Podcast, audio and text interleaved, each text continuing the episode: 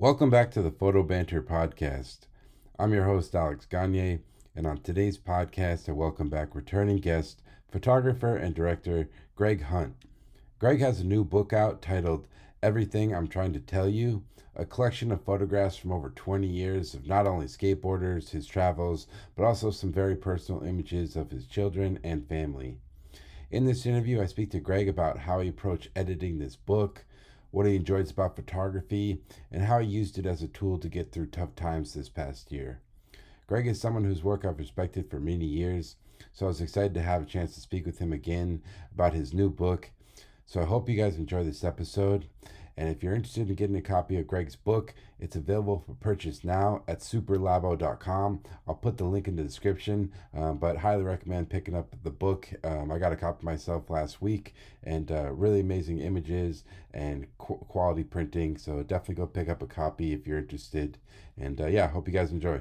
All right. Well, uh, welcome back, Greg Hunt. Second time on the show. Excited to have you yeah. back, Greg. You got a new book. Uh, Everything I'm trying to tell you just came out. Uh, great book, uh, which you can get. Uh, I got it at Super Labo, the publisher in Japan, but I think uh, some other places have it now too, right? Yeah, uh, Lang Books has it in San Diego. I, I think it's going out to different bookshops, but I know Lang has a few copies left, and um, and then I'm going to have a show uh, at uh, Baltimore Photo Space. Do you know Kyle Miles? Oh, I never met him, but I know of him, and uh, I definitely want mm-hmm. to interview him at some point because uh, he's got a cool little photo uh, bookstore, kind of yeah down in Baltimore. Mm-hmm. So he's mm-hmm. going to do an exhibit of the work there.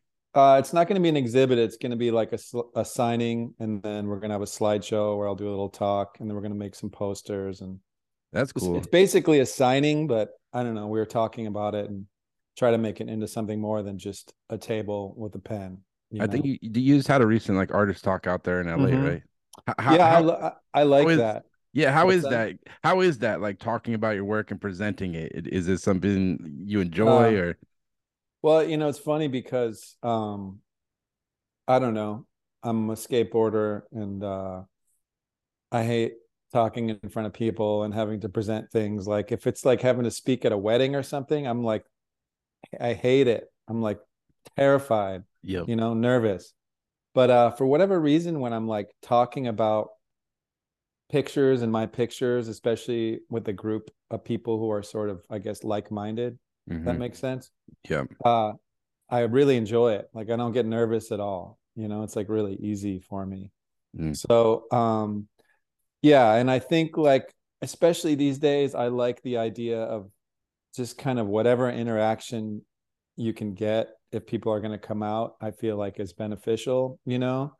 Um just because of whatever social media and stuff it's like really awesome to have a slideshow and be sitting in a room full of people just talking about the pictures talking about the experience and what went went into the book. I mean that's something you just can't there's something about doing it in person that's so different than if that were to be like the same video online you know what i mean? Just talking about the pictures it's it's just a totally different experience. And uh the couple times i've done it i just feel like i really enjoy it and the people that are there really enjoy it too. It's almost like i don't want to say uh, unexpected but it's just a nice thing to do these days maybe coming out of the last few years too where there wasn't as many kind of like yeah.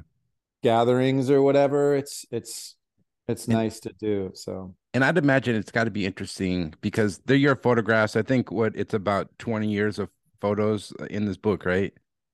Yeah. So when I was working on that book specifically towards the end, I stored it. Well, I'll, I'll tell you the story about sort of what that book, how that book came to be. And that's sort of what the slide, this slideshow is. I did one at Lang and I'm going to do one at um, Baltimore Photo Space on June 3rd. But it's like, it's, it's a good book to do a presentation, I guess if you want to call it like that, or a talk about because the more that I worked on that book, the more it changed and the more it it got kind of scaled back. And then at the at the towards the very end, I even took out I had an index which kind of broke down who's in the photos where and what date, which is something I sort you know I always do just sort of instinctively. Uh and um um uh I just took that out you know like i just felt like i looked at it and um i was like i don't really want like it's because it, it, turned into a much more personal book where there's their kids and there's a picture of my mom in the hospital, but then there's pictures of Dylan Reeder and it's like putting all those names in a list. It just seemed appropriate if someone because I, I do like it when I'm looking at a book to say like, oh, who is that? And you go to the index and be like, oh, that's so and so. Wow, that was 2005. But for this book, I was like, no, fuck it. I just want it to be just the pictures, and especially once that title kind of came to be, mm-hmm. I was like, I think the concept of this book is just totally sort of an expression of how I feel about things and my life at this point in time through images only, and it doesn't matter who it is or when it was. It's really about the images and that's something i've never done. So when i kind of got to that point i was thinking like man I, at some point in time i should talk about like it'd be good to talk about this book because if you were just to look at the book itself it doesn't it's open for interpretation. So i think kind of that's, giving that's my, my, own my own perspective on it i think might be interesting to people that, that's what i kind of like about it because uh I, I, have a pet peeve sometimes with like uh especially like photo shows if you go to like a gallery or something and they'll have like sometimes artists will have like a description of the project and it'll be like it's like they wrote a book for the thing, which I understand, yeah. but I kind of yeah. like just going into it blind because it's like it these are your photos, your life. But I even as looking at it myself, there's like a lot of stuff that I can kind of like resonate with coming from skateboarding or even yeah. some of the family stuff. Like, mm-hmm. how has it been the response from the book? Is there anything that kind of surprised you, like people's kind of reaction to the photos or anything like that? Um, not. I mean, nothing's really like surprised me. I guess what surprised me is I've never put my kids in a book.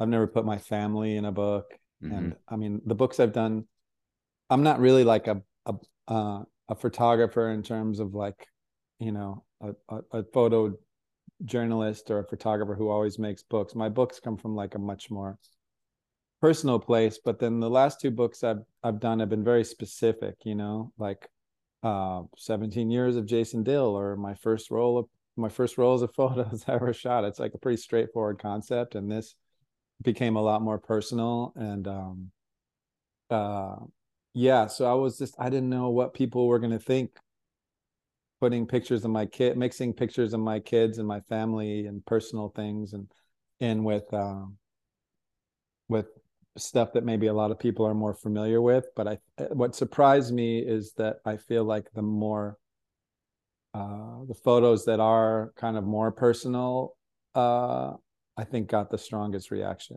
you know yeah for and me i just the, didn't know what people would think so yeah for me the two pictures that kind of stuck out to me more than anything were the there's a picture i'm guessing it's probably a family member in the hospital and then mm-hmm. there's like some other um pictures of like a dresser with like look like family photos and things like that. Yeah. Um, have well, you so, always been some someone that like photographs their family a lot?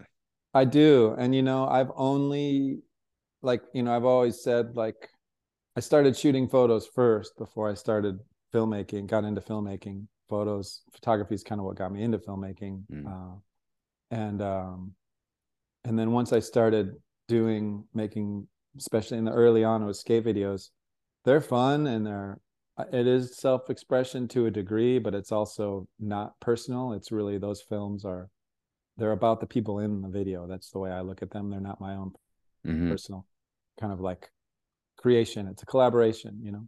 So having the pictures having photography has always been very important for me because um, a lot of times i'm working on these video projects where there's sometimes not a lot of my personal you know it's not personal for me it's a job you know mm-hmm.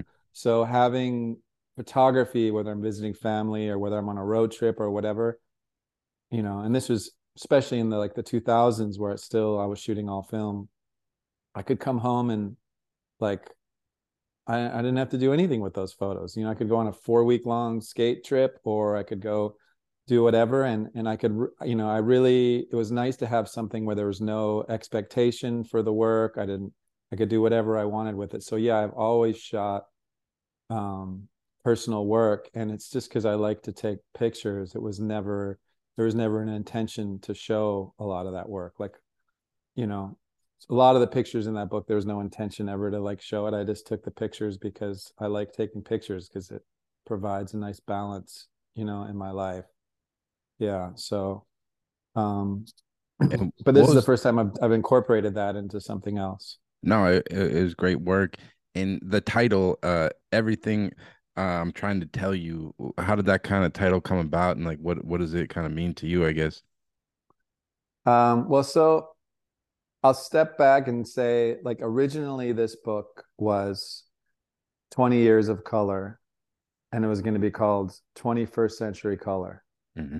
And um, because I've shot a lot of color, but I've never really done much with it. And then I did 20th Century Summer, which is my very first pictures. So when I was finishing that book with Jason Lee, I had this idea, man, I should, you know, it'd be cool to do a bookend to this and, you know, make a book called 21st Century Color. And that's like, you know, so I'd have my first, a book of like my very first rolls of film I shot, and then a roll of kind of color work I've done in this last 20 years, but a lot more new stuff, you know? And um, so that was originally my concept. And that was what I was working on for, I don't know, maybe six months or something like that. I was starting to pull pictures and shoot a little bit and kind of like think about it. I talked to, to Yasunori at Super Labo about wanting to do this book. and then actually a year ago yesterday, May 16th, um, 2022, my mom uh, was hit by a car riding her bike. Jeez. And um, I that completely just changed everything. Uh, I'm her only biological kid. So I just flew out there that day. She was in Arizona. Uh, she was in the ICU for three weeks. Then she was in multiple hospitals over the summer, um, neuro neuro rehab hospitals and things like that. And um, so I started going to Arizona all the time um, and at the same time, uh, it gets personal, but it's fine because that's what the book about, is about. So I'm fine talking about it. At the same time, I was separating from the mother of my kids. So that was, there was a lot, you know, it was an amicable separation, but, you know, it's moving and it's with young children and kind of wanting to kind of do it right for them. So that was a, those two things were happening at the same time.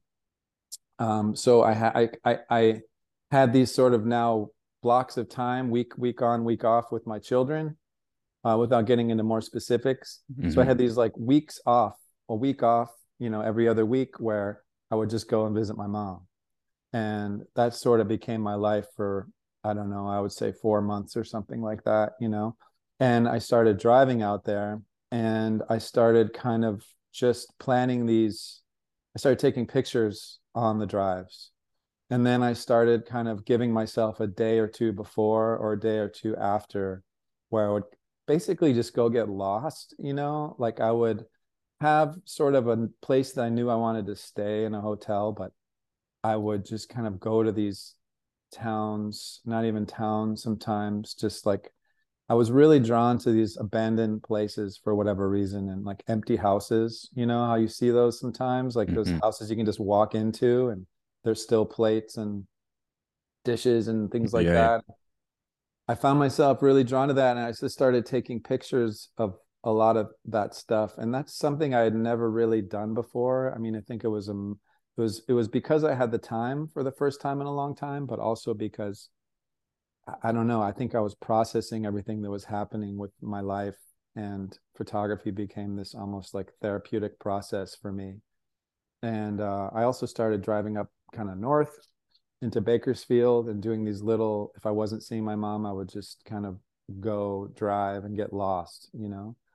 And um, yeah, so it was a mix of things, kind of just not knowing what to do and needing to do something, and photography being this really perfect kind of yeah way for yeah. me to do it. So this is a long answer, but um, then the book totally changed you know it was no i knew it was no longer going to be 21st century color. Um that's where like that and if you look at the flow of the book you know i did it intentionally where there's sort of these kind of you know there's like jake johnson and there's a picture of mark gonzalez's feet and then there's sort of more kind of my older work and then all of a sudden there's this dust storm on the road you know and that was one of those times where i would just i was totally in the middle of nowhere and I turned around there was like a dust storm. And then the next page is my mom in the hospital. And that's kind of when the book changes you know and then there's my son. And then it gets a lot more personal. So it was a really interesting process of like making this book and kind of just being like fuck it i'm just going to make the book that feels right. Mm-hmm. i don't even care what it's about you know? It doesn't matter if it has some sort of like conceptually you know is about some certain thing you know which is sort of what i've done in the past. Like i'm just going to make a it just it's the only thing i could do when i made that book is like it's just got to be a book of pictures that sort of express how i feel at this time you know? And then that's where the title came from you know? Like there's a few different titles that was bouncing around but that one once it landed was like okay you know? And then messing around with just how that title was going to kind of look on the page you know it kind of came up with where it's basically You look at it it says everything i am and then it says i'm trying you know and then to tell you. So that and that's very uh true to what the book is to me too because i mean it really that book is so much of it is everything that i am especially now and then um i'm trying just because last year was just super fucked up. Yeah, i was just trying I, to like, get through it so. I, yeah i was gonna ask You, it's like is photography always been kind of heavy because it'd be easy like any people who go through tough times um everyone goes through things in life it can be easy to just kind of hole up and like not leave your house and be sad or depressed about, about whatever's going yeah. on in your life. But it, have you always kind of used uh, photography, I guess, as a tool or a way to kind of deal with those hard times? Or, you know, I feel like in the past, photography, I wouldn't say it was a shield, but you know, it's interesting. I don't hear a lot of photographers talk about this, but photography, you know, I started shooting pictures when I was a pro skater, amateur skater, and um, on these tours, right? And um, but I was not a secure person, you know. I was really insecure, and I've socially always been kind of quiet, and at least in my adult life, you know, mm.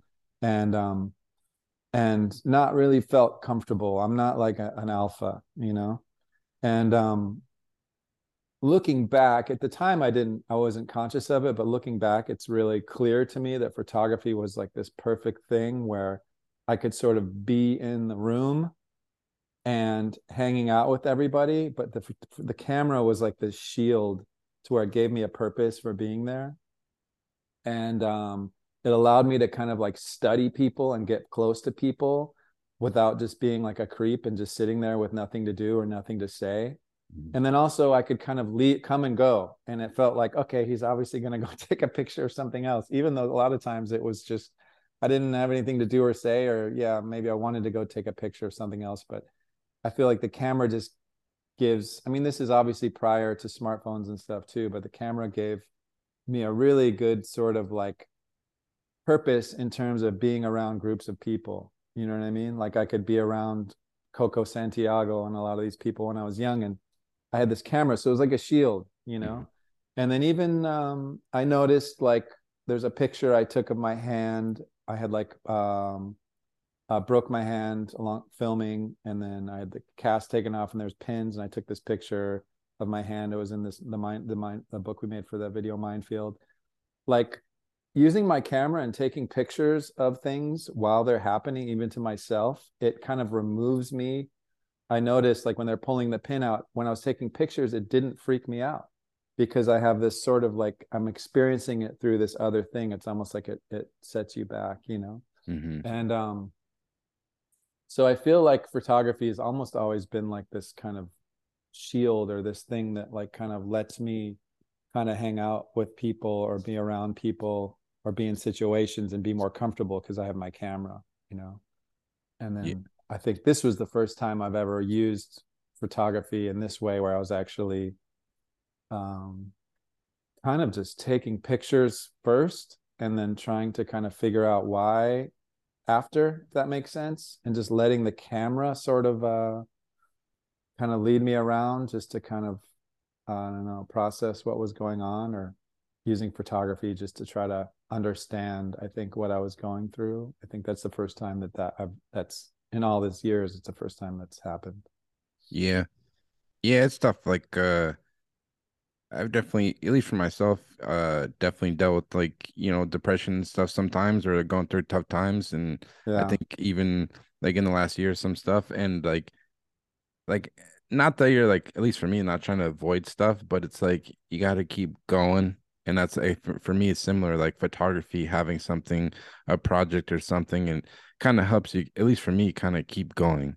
Was it kind of like were you kind of conscious of like you're going through these tough times like having something to work on was kind of helpful for you? Yeah 100% yeah.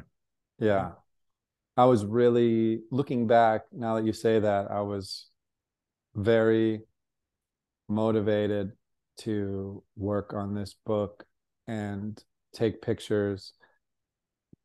You know with that said i had no i knew that the book was going to be different and i didn't know what it was going to be but yeah, I really kind of dove in with photo to photo photography at that time and those trips. And I don't know about you, but um, for me, photography's always been it always comes in waves, always, you know. Mm-hmm.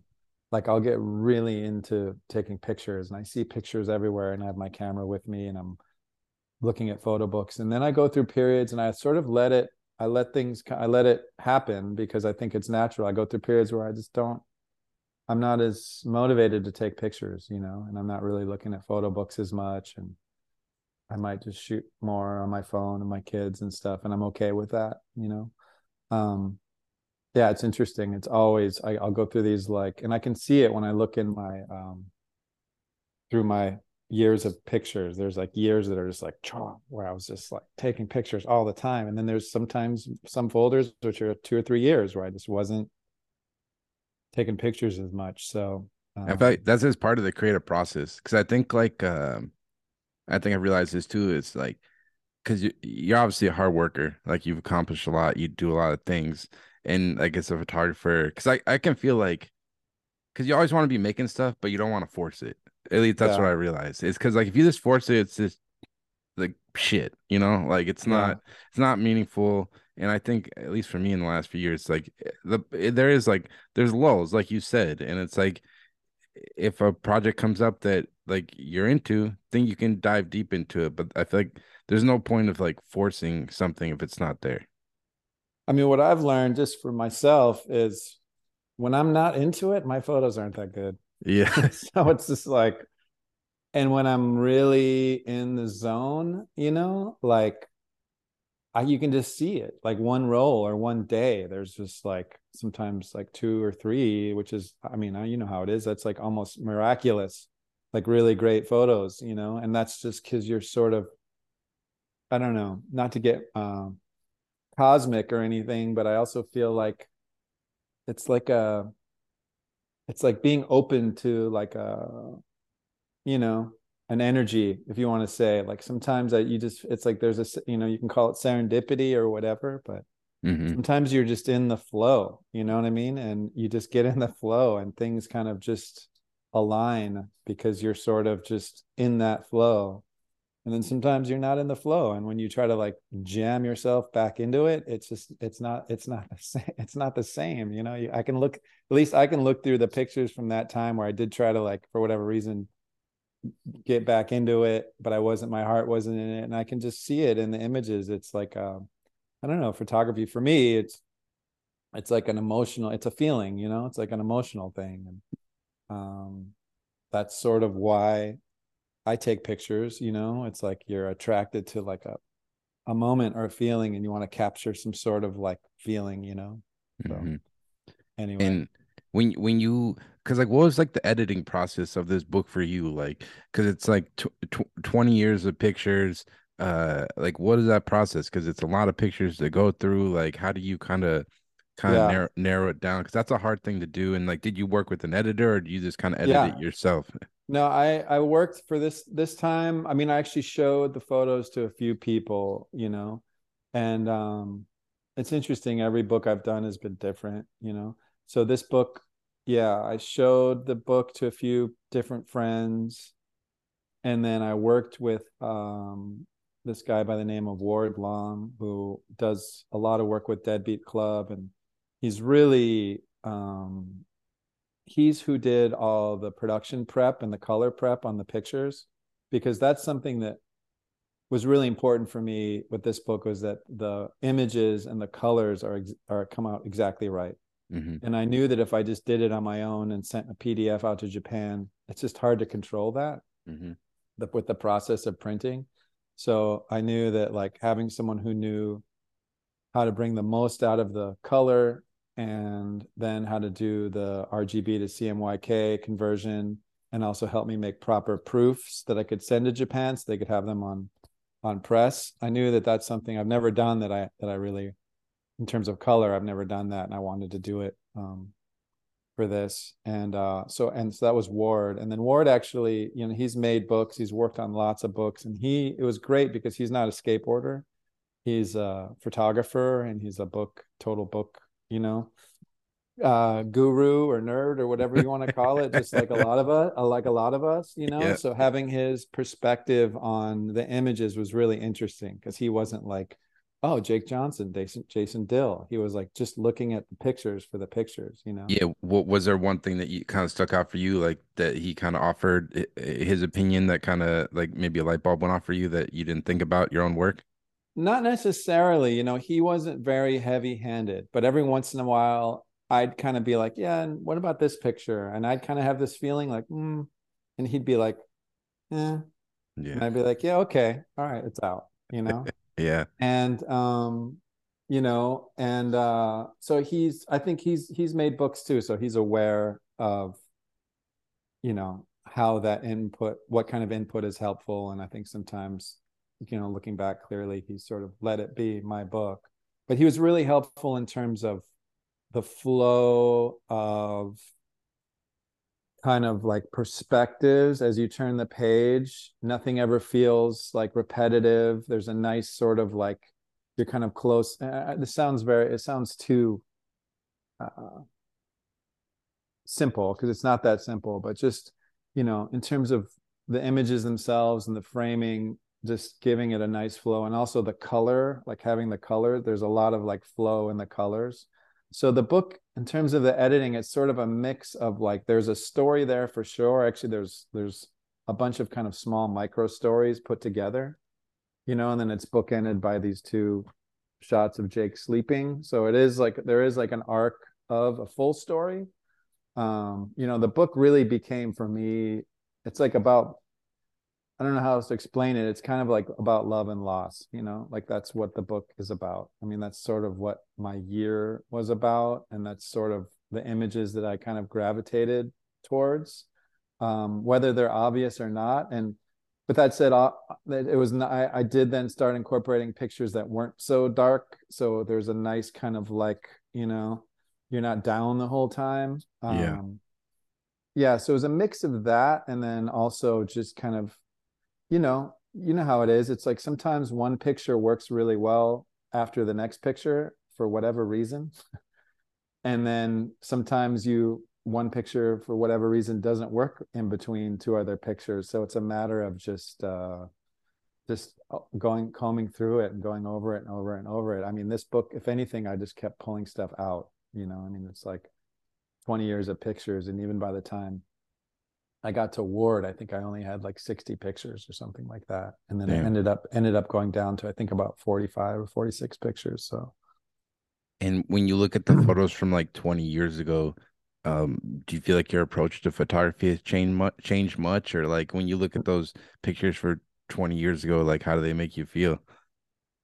Uh, they make, I mean, well, it's hard to say because those are also most of those are pictures that I've been sort of seeing mm-hmm for the last 20 years also. So it's not like uh, it's a new it's not like i'm on like i'm taking them out of an old dusty box or something you know? So yeah.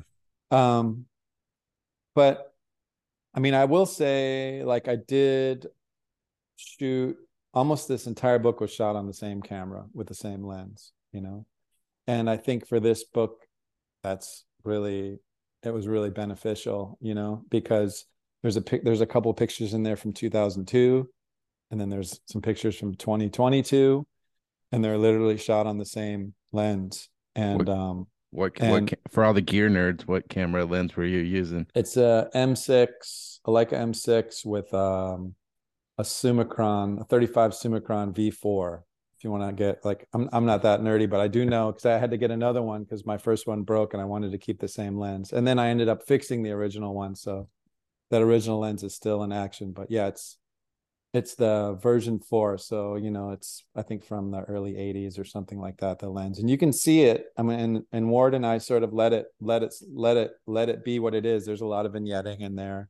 I mean that lens has a very beautiful quality to it. It's very imperfect you know. I think it's a really nice mix with the optics. You know it's like you have you have this lens it's like optically very sharp mm-hmm. and the mm-hmm. color rendition is beautiful but then it's also not like perfect especially when it's wide open you start getting like um some funky things start happening especially around the edges which i, I personally have always really liked so um you know so that's that's a nice thing about this book i i think and that's one thing i think it's interesting to take just all the dates uh, and having no index and having no dates because it's like i would like to think that if someone looks at this and they have no reference point for how old some of those photos might be, that it might all kind of look like it was shot around the same time. Yeah, I couldn't really tell.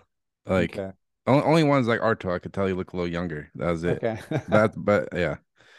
yeah. But uh there's no like um I mean this wasn't on purpose, but I don't there's no like technology in the book or anything either. Now that I think of it, there's no like giveaway like oh he's on a on like a a blackberry or something like that there's no i don't think there's any um that is the toughest thing with technology one of my things i fucking hate is and i make this mistake if you photograph someone and you can see the outline of outline of their iphone in their pocket like in a photo it drives me nuts you yeah. know like i don't know why but this seeing the technology in the pictures for whatever reason it just i mean i i'm sure people have talked this to death but in terms especially if i mean especially when you go on you know I, I, started shooting pictures on these skateboarding trips or tours you know? Mm-hmm. and um you know in the last 10 years when you go on these trips it's just so different taking pictures you know because everyone's on their phone you know? Yeah. And it's in terms of being a photographer it's so much less fun you know? Like i used to just be shooting pictures portraits constantly because you're in the van you're out of the van you're like sitting outside some restaurant at night like you know all these like opportunities to get these really amazing photos because you're with these really interesting people and you're out in the world and you're traveling. Every day is different. Every environment's different day and night and in hotels and you know and now there's everyone's always on their phone you know because if they're not skating or if they're not kind of doing what they need to do and that's what we all do. They go to their phone yeah. and it's just it yields like almost no pictures you know? And i guess you could say like well fuck it. That's how things are now. I'm going to take pictures. And i guess that's true well, that's sad it's just not that's as sad as fuck man. I know it's sad and it's it's just not as interesting because no one's engaging with each other. It's like it's like the same picture over and over you know yeah. just someone like looking at their phone so that was just be like some of my favorite photos, like back in the day, like looking at like like in like coming up like in the '90s and stuff, like in like some like uh like a slap article or whatever. It could be like some team on tour, and it was this like because back then they didn't have phones to distract themselves, so it was like guys in a van for like an eight hour drive, and then they're like shooting fireworks at each other, or, like going like swimming, and you had to like yeah you entertained your you, you guys entertained each other like because there was yeah. no distraction or any of the other bullshit which is like like you said it lends itself more to more to pictures rather than this kind of like looking at your phone for six hours yeah. yeah yeah i mean times change i don't think we're ever nah we're never going back I try to remember the times of like when I didn't have a cell phone. I can't remember. I mean, I kind of remember, but not really. Like mm. it, it, in the grand scheme of things, it wasn't even that long ago. It's like 15 years ago when smartphone kind of came yeah. out pretty, pretty much. But I don't know. Yeah, man, I, I remember. Uh, but you know, it, it is it is what it is. I mean, we're talking about how things have changed and yeah, things are things are about to get even crazier. So oh, with like, the, all the AI, I've been talking yeah. nonstop about AI. Is how do you view that in terms of like your uh your film uh like cinematography work? Is like ai something you're worried about or like what do you think? Ai is something that i've been thinking about a lot lately purely because i have children that i need to support. Yeah. If i didn't have kids i'd just be like well fuck it i'll figure something out you know? Yep but um I mean, it's it's real. I mean, and I think if you're trying to kind of like uh, ignore it or think that it's some kind of passing thing, uh, I think that you're going to be putting yourself in a tough spot if you are a working kind of creative person because yep. um, you can see what even these like simple AI generators do now with images and how good the images have gotten in the last six months. Mm-hmm. I mean, it's like almost surreal you know and thinking about what it's going to be like in a year or two. You know i know eh, i know levi's is already levi's is already doing some ai models and yeah.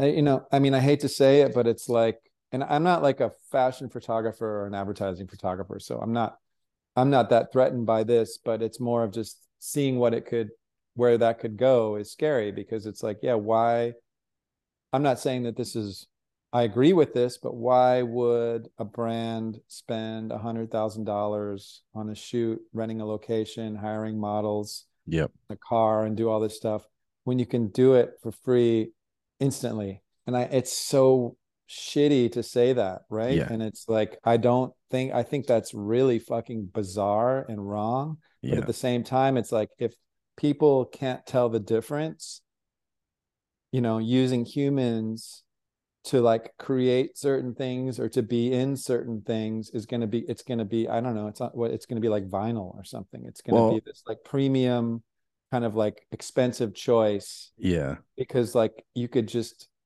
it sounds so far out but even just yesterday i was at my kid's baseball game and one of the dads he's an editor and he was showing me he's freaked out too and he was showing me he's deep into it so he's showing me a lot of the stuff he made the day before on AI, like images he'd created, and he's just like, like this is like in the last few months, this has gotten I, so much better. You know, here, here's my opinion. Yeah, I think it's going to take out for sure a lot of jobs in like I guess in turn in photography, like lifestyle stuff, anything that's kind of like generic that they can just kind of create.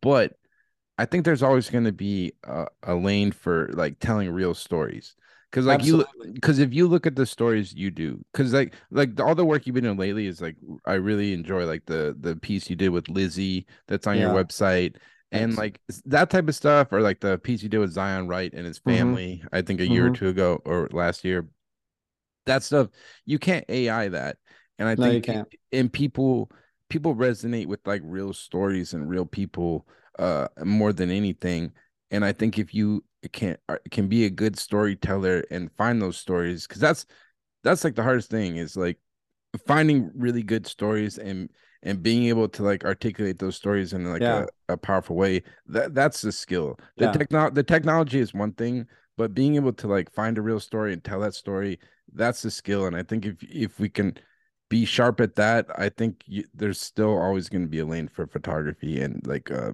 like making films Totally. I, I totally agree. I think if you know, I, I was I actually was like writing a list, like I was like, okay, what is like gonna be really like fucked by all this soon and what might what's gonna like be okay, you know? And I was like, well, sports are gonna be okay. Yep. You know? Yep.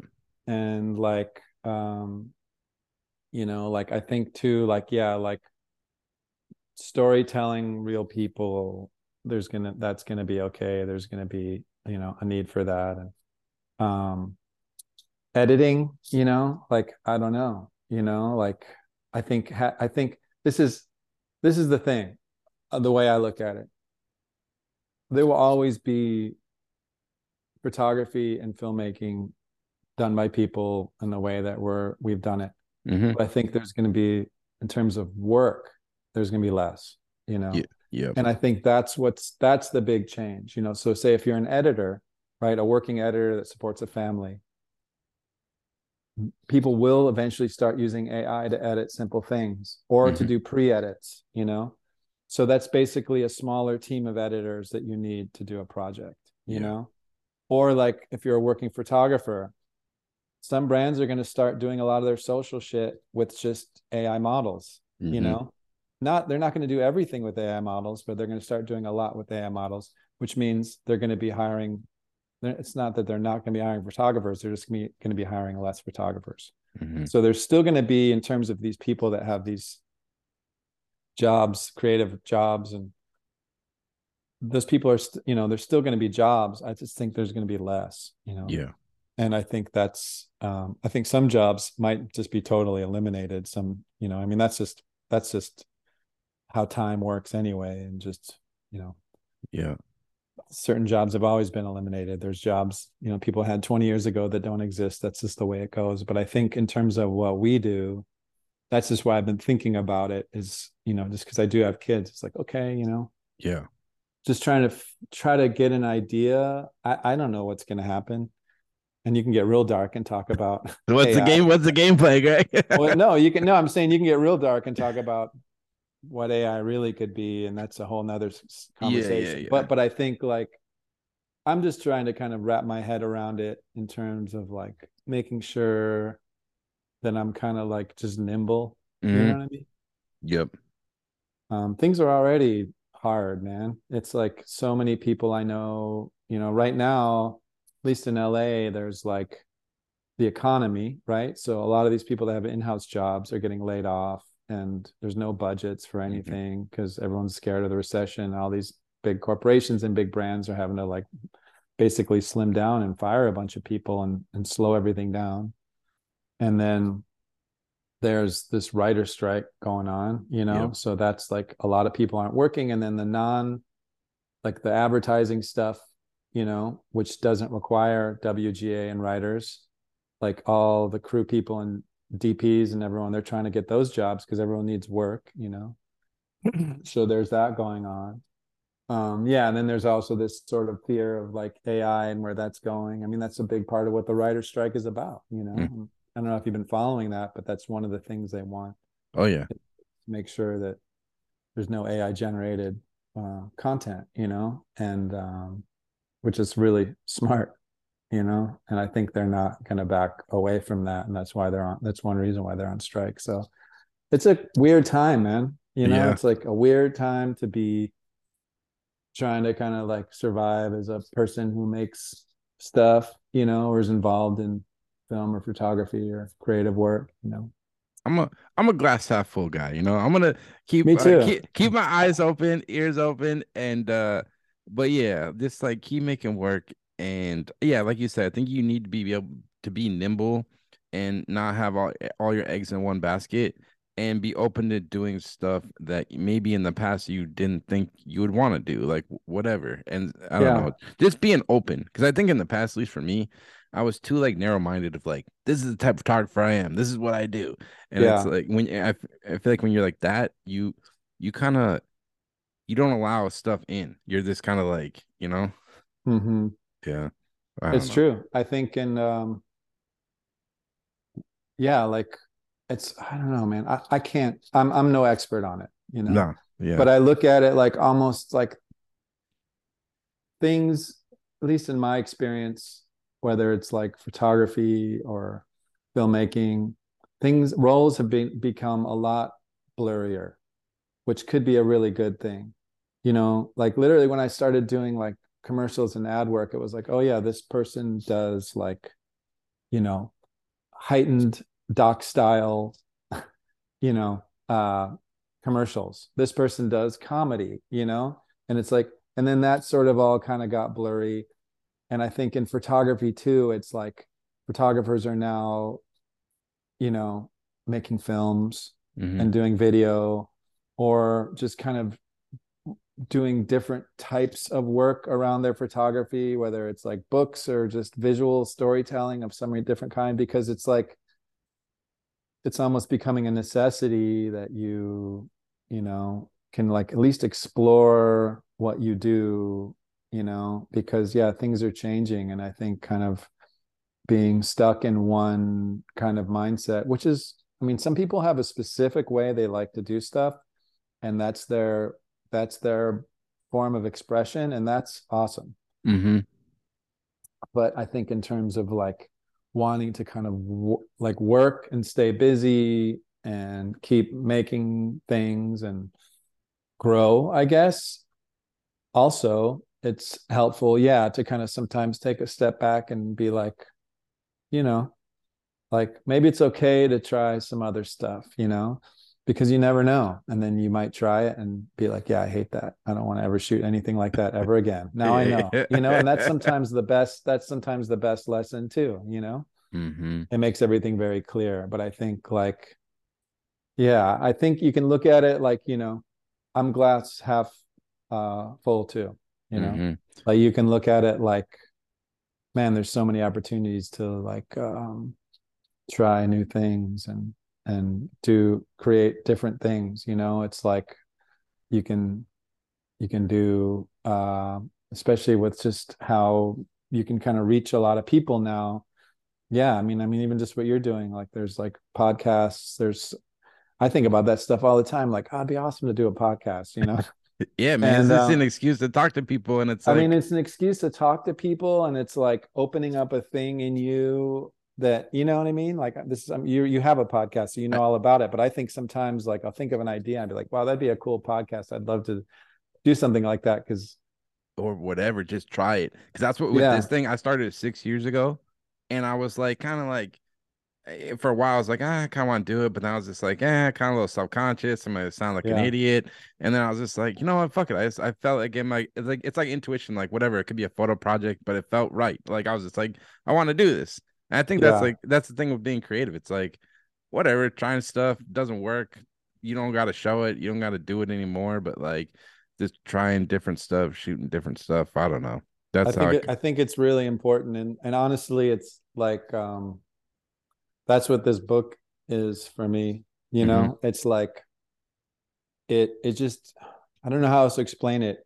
It's a very this this organic thing that happened and it is what it is. Like it doesn't it doesn't serve a purpose in terms of like me going to do other things or it's just something I made because I sort of had to make and I was like I'm just going to make it you know yeah and like I you think... said like you said you ne- before you never really kind of shown pictures of your family and like kids and that's kind of like a I mean that's a hard thing to do like being open to like your personal life and like sharing that with the world and yeah. like I don't I don't know how that felt for you, like finally putting it out there. But I mean, even that even that is like a different.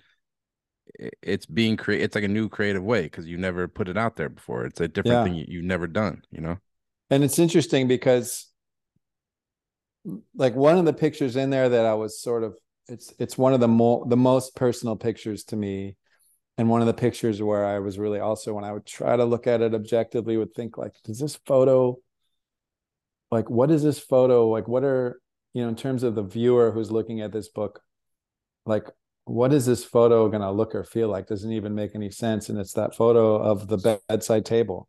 Yeah. That you said, and it's interesting i that hearing you saying that because like those two pictures that you mentioned that's my mom in the hospital you know and there's i shot a lot of her in the hospital and that's the one picture that i used um, for a lot of reasons. It's very representative of obviously her condition, but also um, my stepdad who's there with the sort of uh, blanket over him.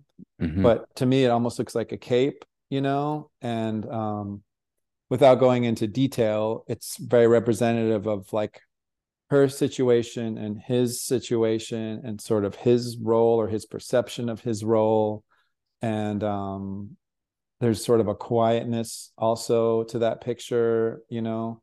Um, and then the picture of the bedside table that's actually my dad's bedside table on the day that he passed away. And um, you know it's interesting like you go through all these pictures and you make this book and like that picture when i sort of just whatever you want to say auditioned it or i put it into the edit and right away i was like yeah this just kind of has to be in here and then the picture after that is this picture of these two TV sets on top of each other. Mm-hmm. You know, um, and that's actually Graceland. That's like Elvis's security cam security TVs at Graceland. but if you look in the actual frames in the bottom frame is a person taking a picture and there's a little kid sitting by themselves and that is very representative of my relationship with my dad and above that is a picture of this sort of like lone figure. So that picture is when i saw that picture also i was like that's basically says so much about my relationship with my father. And that's sort of how that flow happened. I'm the only person like i make this book i'm the only person that knows that stuff you know what i mean? And this is one reason why i enjoy i'm okay with talking about it. I think the slideshows especially because they're those are private and more private. I can even open up more about that stuff um it's really nice and the kind of therapeutic to talk about it and i think people really enjoy hearing about kind of the the personal side of why pictures were chosen why they're in the order that they're in but it's it's interesting to hear that those are the two pictures that sort of resonated with you because it's it's my mom and my oh, dad oh, you know yeah. I mean? and those are the only two pictures of them in the whole book you know this, this is what i take i took away from the book maybe this is wrong uh for the most part i don't know the people in this book. Like i know arto that's about it. But everyone okay. else I, I don't know these people. I don't i don't know who they are. Yeah. I kind of viewed it as like since i did know there was like 20 years of pictures it was kind of like and something I've been thinking about a lot more now that getting older is like there's like people kind of come in and out of your life and it's like eh, they might be there for a while and you have these relationships and then maybe you're not as close as you used to be and this is just me reading into the pictures maybe it's just my own mind but it's like they're kind of like because like some of the skaters i know and you you probably worked on them with projects and then even mm-hmm. the family stuff and it's like it's just kind of how like your life kind of transitions and it's like mm-hmm. the the chapters of your life and the and the people that come in and out of it and that's how that's what i kind of looked at like in the pictures looking at them i don't know if that's inaccurate but it's kind of this the relationships in your life and this kind of the transition of them a little bit i, I think i think that's really accurate you know it's funny i don't really have a when i had to do a little summary of the book for super labo i was like shit how do I even summarize this book? You know? yeah. And it took me a long time to to write it, you know, and to figure it out because a lot of it was me trying to figure out how do I encapsulate what this book is because you know, that's kind of why I gave it the title. It's like I can't even really explain like you you you have your explanation for what I meant for you and that's totally true. Mm-hmm. You know, like I think what you said is really accurate and there's so much more also for me and why certain pictures are in there you know what i mean like uh, it's just a it's just sort of a feeling and a flow that ultimately after a lot of time like months of sort of going through it um, felt like it was done and it was right you know mm-hmm. um, yeah so it, it is it's about i mean it's my life it's the things that are important to me a lot of the people that are important to me relationships that uh, that I've had friendships some very short some yeah. longer that I've had people that I've known that are no longer with with us you know mm-hmm. and how that affected me and how that affected a lot of people who knew them I mean there's a lot of that in there and I hopefully that's my thing when making this book is like I was also careful just not to make it too heavy handed you know like for me putting Dylan Rieder in a book, I, I just, you know, because of how uh, special he was, you know, and how special his friendship is to me, I just always want to be careful not to like to honor that. You know mm-hmm. what I mm-hmm. mean? So there is a lot in there about losing him too, you know, but I tried to um yeah, just kind of honor that and just make sure it was didn't feel too like heavy handed if that makes sense you know no so. definitely yeah definitely that makes sense and uh you know one thing i was kind of curious about like obviously you were like a sponsored pro you're you're, you're a pro skater at one point like yeah for yeah, a, for a hot minute stereo was, yeah. stereo like what was mm-hmm. it tin, tin can folklore yeah, folklore yeah. days um yeah. i was just kind of curious like how your relationship with skateboarding has changed over the years. Like obviously you grew up a skate rat like myself and it's your life and all you do is skate and then you become like a filmmaker and you're filming skating. Like, mm-hmm. what's like your relationship with skateboarding now? Is it still? Do you still love it the same way, or is it different? Or I do, but it's different. You know, what I don't know what what do I even compare it to? You know, marriage or something? I, I, don't, I don't know. It's like skateboarding was the first thing in my life that I ever like really fell in love with. You know, like I for from I don't know 13 to probably 20 or something like that. I was 13 to 19. Um,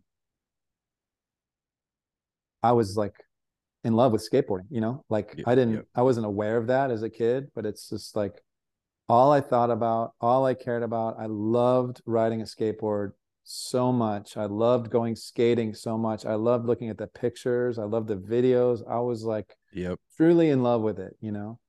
And then, yeah, and that sort of like eventually got me out, got me sponsored, and got me out to California. And um, then you know, I think what I see now being on the other side, a lot of young people go through, all of a sudden there's this pressure, you know, and you have eyes on you and you you can become really insecure, you know, and then all of a sudden this like pure thing where it's like, I'm just gonna go skate with my friends behind the Kmart or whatever.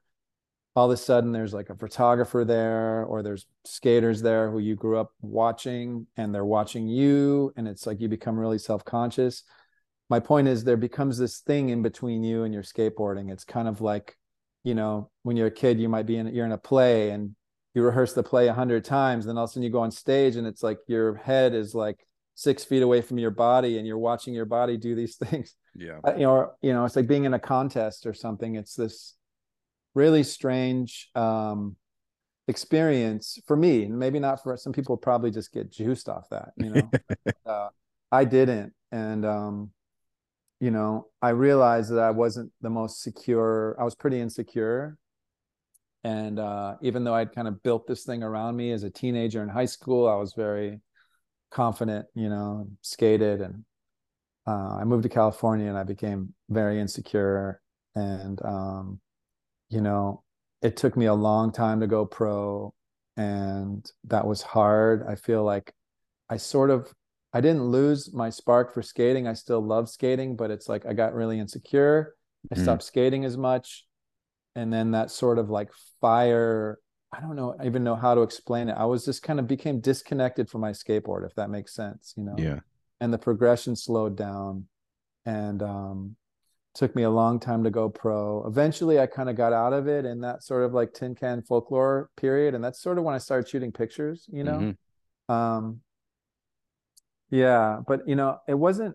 I guess what I'm trying to say is like when I was a sponsored skater and even a pro skater, it wasn't like the happiest time in my life, you know. And um, uh, but then like photography, you know, became, and that's like the last book I did. I kind of started taking as soon I took those photos on that trip, and I came home and I saw them, and like I was like as in love with photography as I was skateboarding. Like that's the second thing that I found in my life that I was like, I just fucking loved it. You know, yeah. then I started going out taking photos at night, walking around San Francisco streets, like had my camera with me all the time. Gabe Morford and I had a dark room. I loved photography and you know, then that got me into like Super 8 and then cinematography. So um and then and then in that time I got so sort of I was just not happy as a skateboarder, so I just quit. And, yeah. And um and then I got pulled back into skating, um making skate videos, which is nothing I never I ever planned on. And that was really strange for me, you know, because I had just been a pro skater like three years before.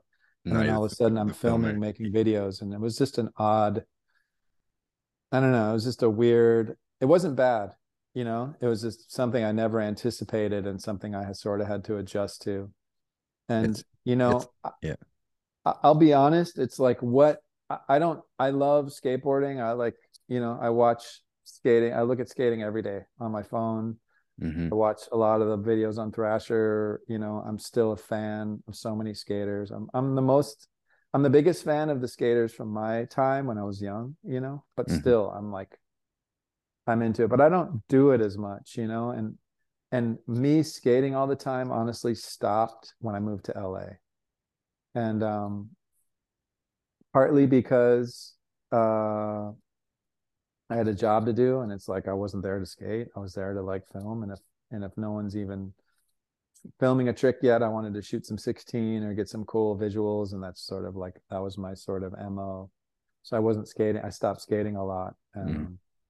But then also like when I go back to San Francisco still and I I'm in a hotel or something and I'm like I'm going to go get some food and I go skate on the street, I'm like that feeling comes back. I think it's just Oh yeah. There's something about skating in a city, you know, and being free on the street and riding a skateboard and grinding curbs that I that'll never go away and I love LA as a city in a lot of ways. Um, it's where I'm raising my kids, but I'm not that motivated to skate here, you know. So I have to be, you know, that's that's where I'm at. You know, I, am not I'm not going to go skate every day because I need to hold on to something. Exactly. That's what I was gonna say. Is like I kind of went through this period because like you skateboarding is my life from like age 12 to like 21, 22. It's like all I did, all I thought about. And I kind of went through this period where I kind of felt like I was like, am I a fucking poser now because I don't skate like I used to, like 10 hours a day? Like I almost felt like yeah. guilty about it. Like I was like abandoning this thing. But mm-hmm. then I just mm-hmm. realized it's just like the transition of your life. And it's like almost like going back to your book, it's like the chapters of your life. And it's like now I'm focused on my photography. And that's what gives me the passion and it gives me excitement for what I'm doing now. And that's okay. Like I still love photography. Same, I mean, skateboarding, like you say, like I still look at Thrasher and the, the videos and it's still fun, but it's just it's not the same as it used to be, but it's still it's just different. Yeah, and that, and that's okay. It's funny, man, because when I uh moved into this place last year, when I was going through all that stuff, I just it's like this little two bedroom apartment I live in with my kids. Mm-hmm. Um, they're here part time, and uh there's literally a skate spot across the street, like a good one. I didn't know I didn't know about. And I was like laying I was in bed one night and I could hear skaters, right? I was like, there's like and then maybe like a couple nights later, I heard skaters again. And I'm like, there's like a skate spot next to my house. I got to go figure this out. And I like walked across the street and there's like a really good skate spot. And then I, then I, the next couple days later, I see on the other side of the street, there's another skate spot. now I've realized that there's like honestly three or four like really good skate spots right around my house. So every once in a while, actually, I'll go, especially yeah. the one across the street, it's just these curbs. I'll go and skate, but Nice. I don't know, man. It's like also it's like I have two kids, you know, I have work, responsibilities. Um, yeah, and I, that's not an excuse, but it's just sort of like um I just don't have as much time, you know. So mm. I do think about skating a lot. I, I still have dreams. I don't know about you. I have Oh yeah, dude. I'm like I'm like I, am I'm, I'm like a fidgeter and I'm always I got this little like cap from I'm doing like little kickflips in my mind, this little goofy shit, you know yeah, um, I I have dreams that um I have dreams a lot where I'm like it probably says a lot about how I feel about skating, but I have dreams a lot where I'm um I'm like me now, but I'm a pro skater and I'm like but it's a dream so it's kind of weird. I'll be like on in on a bus about to go meet people to go shoot or on I, am a skater i just have my board i'm like still a pro skater but i have like some i had this stream recently where i had like these pants on these like like kind of dickies but they were too tight and i'm like oh man like i haven't been skating. Like what am i doing? Who am i fooling? You know like i'm not i can't do this anymore. So i still have dreams. As funny. as much as like i really i really don't look back a lot you know? Like i don't i like i like watching skating now. Of course i like watching the old things but i don't like i think it's because it wasn't it wasn't a bad time. I'm like so fortunate you know that i was able to kind of like be in the position i was and be around a lot of the people that i was at that time like deluxe mm-hmm. in the mid 90s i mean uh, it gave me so much in so many ways um but also I wasn't it wasn't really the happiest time for me. So I'm not like yeah sitting, sitting at home thinking about like oh man I wish I could go back. You know, if anything, that time really taught me like okay, you know, whatever I do in life, I need to really do it 100% and really kind of try to stay stick with what I'm feeling and believe in myself, you know, because I think I didn't believe in myself when I was skating and um so yeah, but I don't yeah, in terms of my relationship with skating now, I I I I'm still really grateful to be a part of it and I'm still a huge fan of it. Um I don't kind of dwell on a lot of what's happened up to now. I just really like kind of being in yeah and what's going on now. Yeah, so. yeah, all, lots of new exciting stuff you're working on, and like that's the other thing. A few more questions, I'll let you go. Uh, sure. Is what what kind of work excites you now? Like, cause is like is filming like the act of skateboarding still excite you um because like looking at some of the cool projects you're doing now it's a lot more like storytelling like i said like the thing yeah. with lizzie and then you did a cool uh project yeah. with, with jeff Rowley for yeti um yeah. in terms in terms of your work what kind of stuff are you excited with with like filmmaking these days i mean i really like so i don't shoot a lot of skateboarding now sort of for a bunch of reasons you know mm-hmm. um and I didn't for a long time. And then I worked on that All Right Okay video where I actually was out shooting skating every day, and that was really fun. Mm-hmm. It's it's just different with kids. I have to coordinate it now. Shooting skating is sort of like being a detective or something. You're just like always on the case, you know. Yeah. It's like we're going to Riverside, you know. Okay. Yeah. So you have to just be able and nimble to just go anywhere at any time, or even go up to. You might one morning be hanging out. You might go drive up to like skate the hubba and Palo Alto. It's like a five hour drive. I mean, that's the type of things we used to do, you know? Yep. Um, so I'm not doing that anymore and I'm not really shooting skating as much unless it's for like a specific project. So yeah, I think what excites me is um, I really like storytelling. I really like always trying something new. That's important for me, you know? Um, and I also I just like to really I don't know, I think uh in in like kind of capturing people and that type of storytelling i like to really kind of just bring the most out of it you know? And sometimes that might be the cameras that you use or just really thinking through like how are we going to like execute this you know? Like how can we really make this like sing you know? Instead of like where prior you know years past it might be like okay this is a film project let's this is what we need to do. Now it's a little bit more like how can i really like push it and try to like really make this thing really sing you know? For so for example like with that Rowley thing it was like let's shoot jeff but let's try to get like to be smart about it not do like eight days. Let's maybe just try to do it in a few days and condense it and use steadicam you know and good sound and have a crew and really kind of shoot jeff in his element but do it in like an elevated way that feels really different for how you've seen him in the past you know? Um and how so do you how do you approach those projects? Because is it like you're like storyboarding everything? Because a lot of it it, it is still his true words. It's like not scripted but are you yeah. kind of like coaching him on like what you want him to say no, or like nah. No, I think, you know, to be honest, and this isn't a lot of times it's out of necessity. I mean, I've been sort of pushing away from doing talking head interviews, mm-hmm. you know. Not that I don't like talking head interviews, but I think they need to be shot really well for them to work. And then also you're just seeing a head come up in the film and it so you have to kind of work around that. Um, so I think starting actually around the Jeff project and then that Lizzie project sort of followed in that way. And then the Zion, where I just like to sit down with the person and just talk, you know, and you can talk for two hours and you can talk for two hours on two or three different occasions.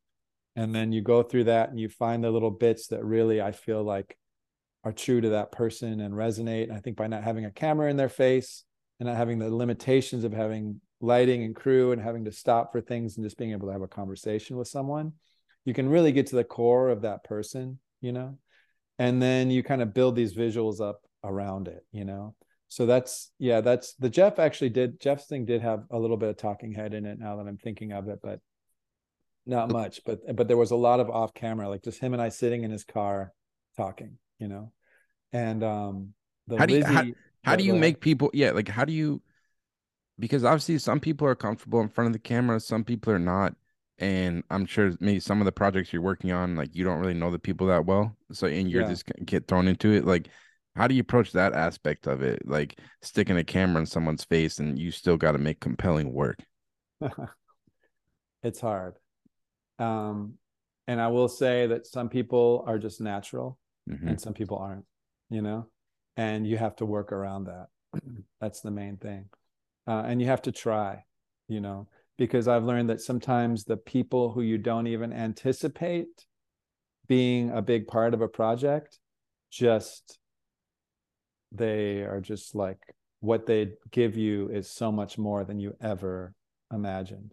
And then sometimes the sort of like hero people that you really want uh, you're like writing in like okay this person's going to be like key because they've had this crazy history and they're amazing storytellers.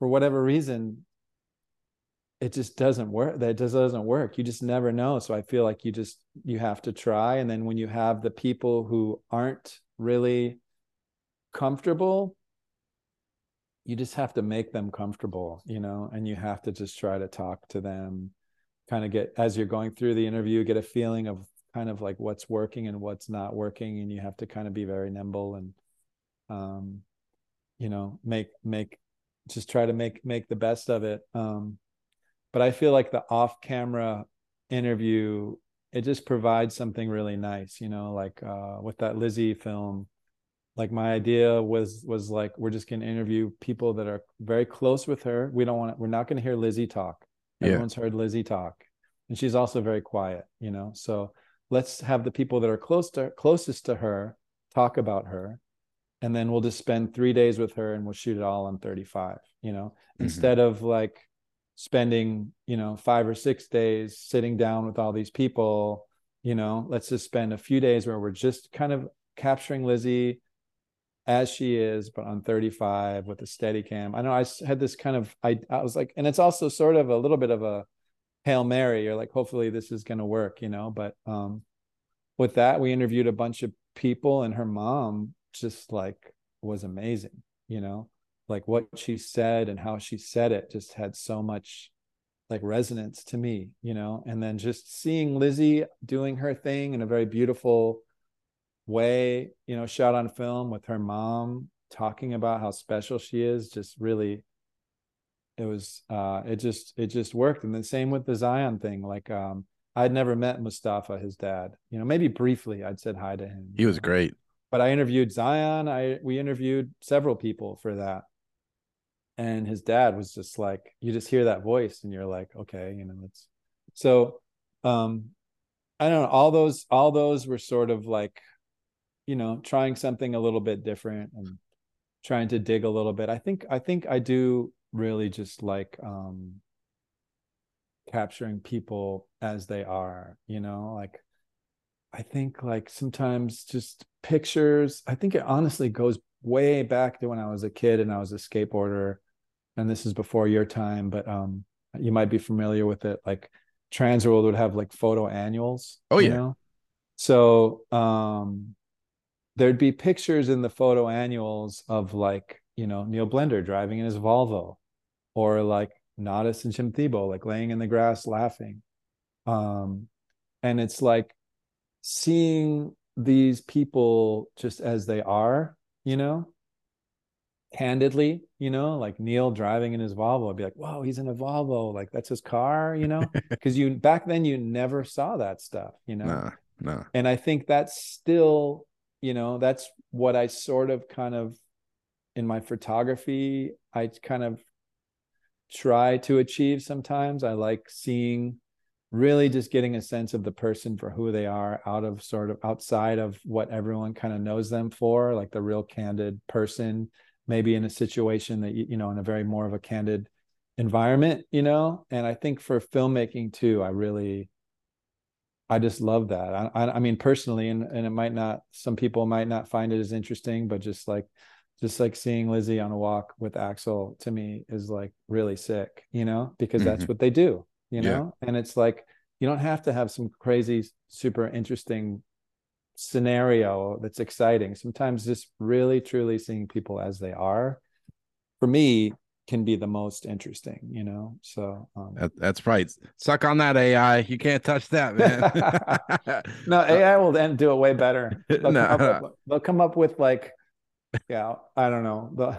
no, no, no. It's the, it's the authenticity. But Greg, uh, can't thank you enough for coming back on the podcast. Always pleasure talking to you and definitely everyone listening i think uh you go go pick up a copy of his book everything i'm trying to tell you. Uh i'll put the link in the description super labo yeah. and other places but uh yeah, yeah, can't thank you enough greg. Of course. And uh a lot of people message me about the book because you can buy it from super labo shipping is a little bit more expensive but the book is actually a little bit less so it's actually not that much more. Yeah. and their shipping is really nice and um it's in yen but don't like freak out about that because it charges you in dollars. Yeah, I got I got it in two days. I was amazed from Japan. Yeah. I, it showed up in two days, uh, which which was incredible. So definitely go pick up a copy. Yeah, uh, yeah, and then that um, if anyone's listening and if they're in that out that way, yeah, June third at Baltimore Photo Space, I think that should be really cool. I'm I've never met Kyle in person, but I've always been a fan of just his photography and him as a dude and Mm. Um, one thing that's been really fun about this book is doing stuff at bookstores, you know, independent bookstores. I think it's really fun and exciting to support that stuff. So, hell yeah! Well, thanks again, Greg. Yeah, Alex. Perfect. Thank I'll you, man. It, I'll end it there. Greg Hunt interview. Uh, just want to thank Greg so much for taking the time to come back on the podcast. Uh, it was a real pleasure catching up with him and talking to him about his new book. Um, really uh, powerful images in the book. Really uh, personal images and uh, obviously the amazing skate stuff that he's documented for years. But just uh, uh, really great to talk to him about his process and um, how he approached working on this book. Um, like I said, it's available for purchase now at superlabo.com. Um, definitely recommend picking up a copy. Uh, I got mine last week, really enjoyed it. Um, I'll put the link in the description if you want to go grab a copy. Um, but yeah, as always, uh, thanks so much for listening and take care.